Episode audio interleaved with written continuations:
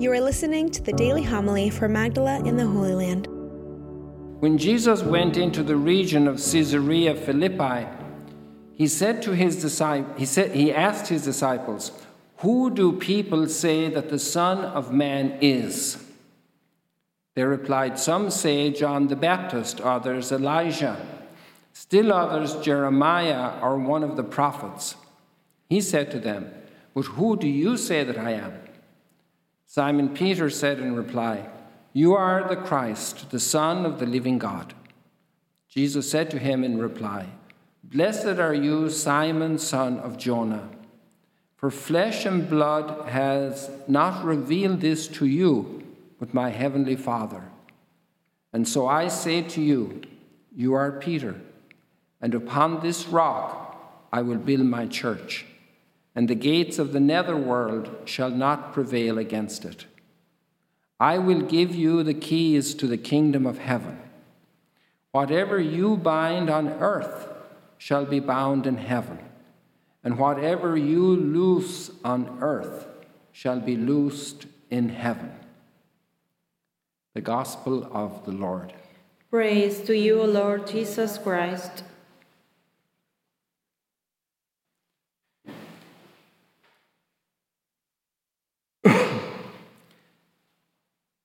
Basically, all the Gospels have one very concrete purpose, all of the four Gospels. And that is to help us to know who is Jesus. And they are explaining through many different uh, accounts of happenings in Jesus' life and between Jesus and his disciples to help us understand the mystery of Christ. This is really the purpose of the Gospels. And many of the texts tell many stories, but sometimes there are moments which reveal the climax of the author's intention. One such moment, for example, is in Mark's Gospel at the crucifixion.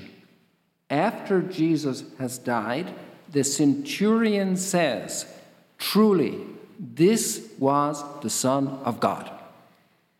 And just even from a point of view of literary analysis, if just taking it as a work of literature, it's very clear that this is a climactic moment in the whole textual, the whole narrative. You understand? And this is very interesting. So they're telling us who is Jesus. And in Matthew's Gospel, one of these key moments is just the text we read. And it happened near here. If you were a very good athlete, you could get there in one day on your bicycle. You would go up to Caesarea Philippi at the foot of Mount Hermon.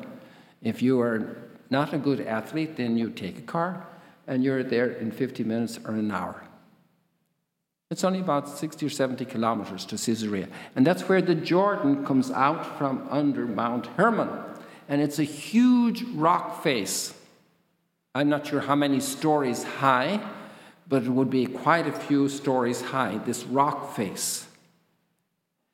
And there was a pagan temple there, actually a couple of pagan temples, and also built by Herod Uh, Philip, the son of Herod the Great, because when the Herod the Great died, they had to divide up the area between the heirs of Herod the Great that the Romans supported, because they wouldn't be there without the Roman support, and Herod uh, built temples there to the god Pan, the god of terror, but also a pastoral god in times of peace, and a pagan god.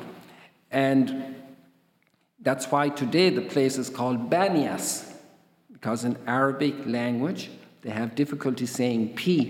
So the Peter, is, uh, Petros is called Butros in Arabic. And then it's called Banias. They can't say Panias, so they call it Banias. So this place is where the Jordan comes out of a huge big cave underneath the mountain, that in antiquity they couldn't plumb the depths. They weren't able to get to the bottom of this, of this uh, fountain of water coming out. And because of the dark nature of this cave where the water was coming out, they called it the gates of hell.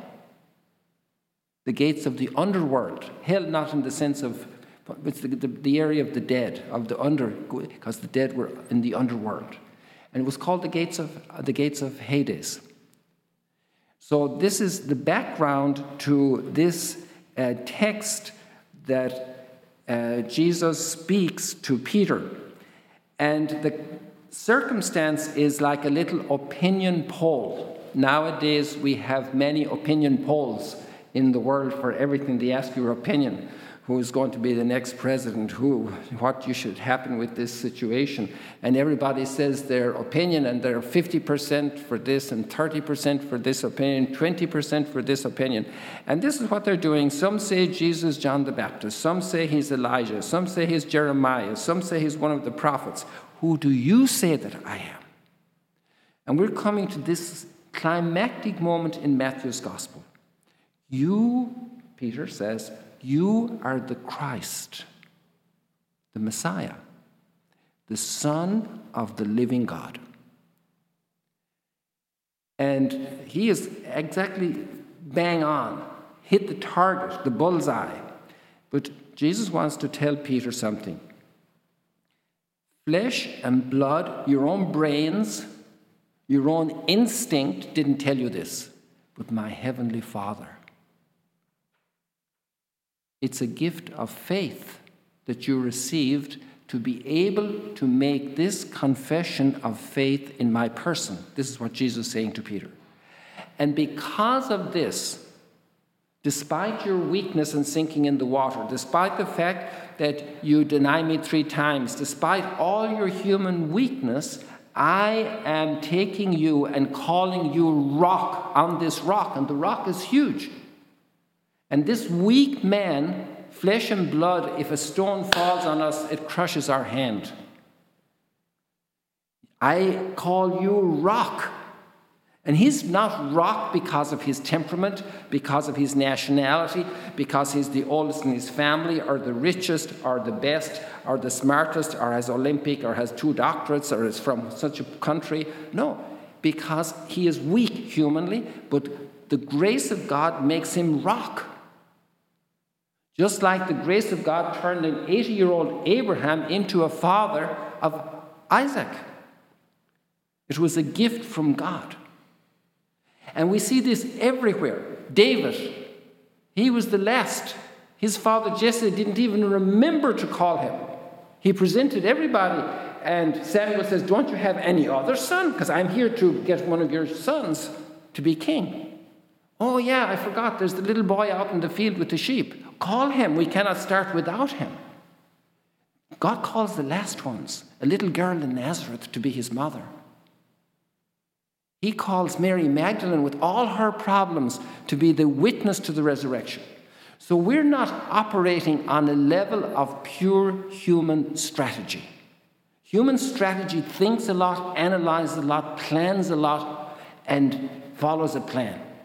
God has a plan too, but not according to the way we think.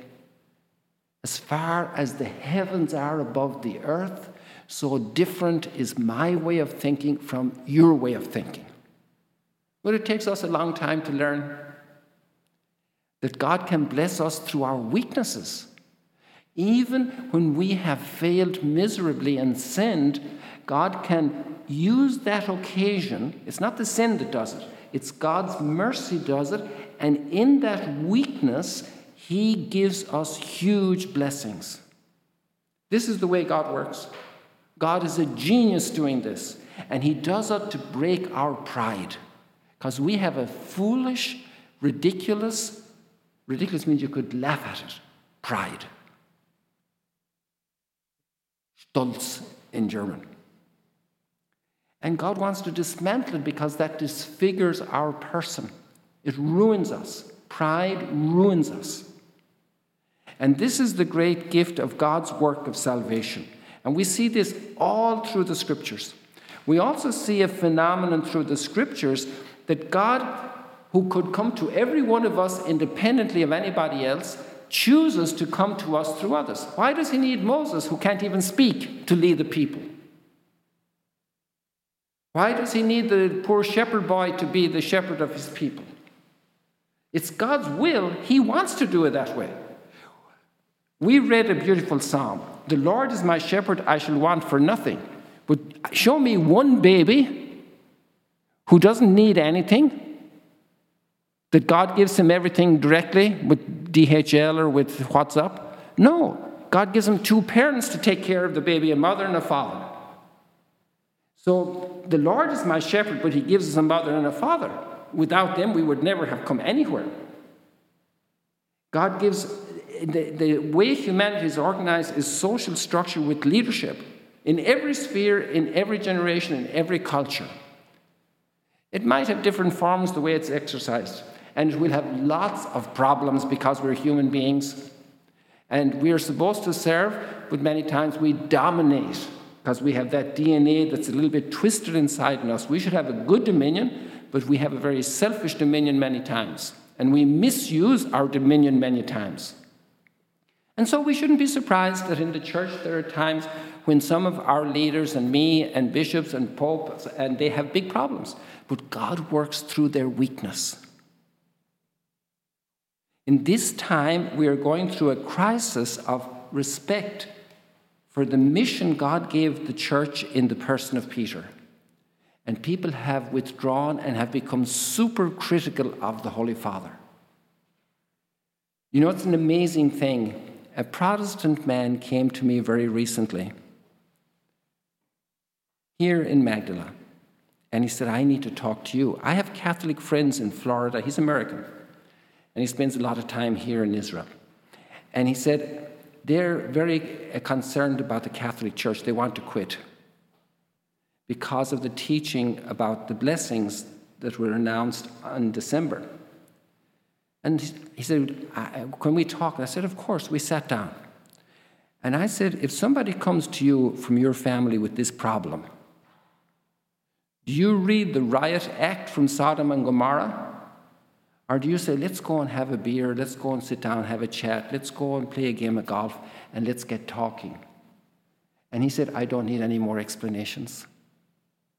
What the Holy Father has done is opened a pathway of blessing to bring people step by step.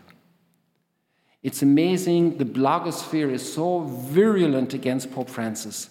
We need to pray today for a great humility to recognize how God works. And many things might not jibe with us. Some people didn't like John Paul the Second. Other people didn't like Cardinal Ratzinger. He was a German shepherd. He was a Polish guy. He doesn't understand the Western world. He was raised under communism. There's always human limitations. This guy's from Argentina. Doesn't matter.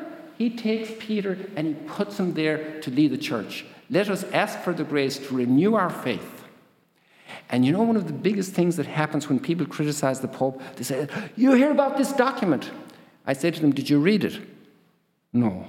What did you read? The New York Times, the C N N. Read the document. Even most of the Catholics don't read what the Holy Father writes. Read it. Read one document you write from beginning to end. You will love the teaching and the style of Pope Francis. Sorry for being a bit long. I'm a bit passionate about this because it's very important. It's connected to the mystery of salvation, to the redemption of our weakness and how God works in history since the biblical times, since Abraham to this day, and will continue like that into the future with its problems and its challenges and its incredible blessings when we are humble before God's gifts. Thank you for joining us today. If you want to learn more about Magdala, follow us on YouTube and on Facebook.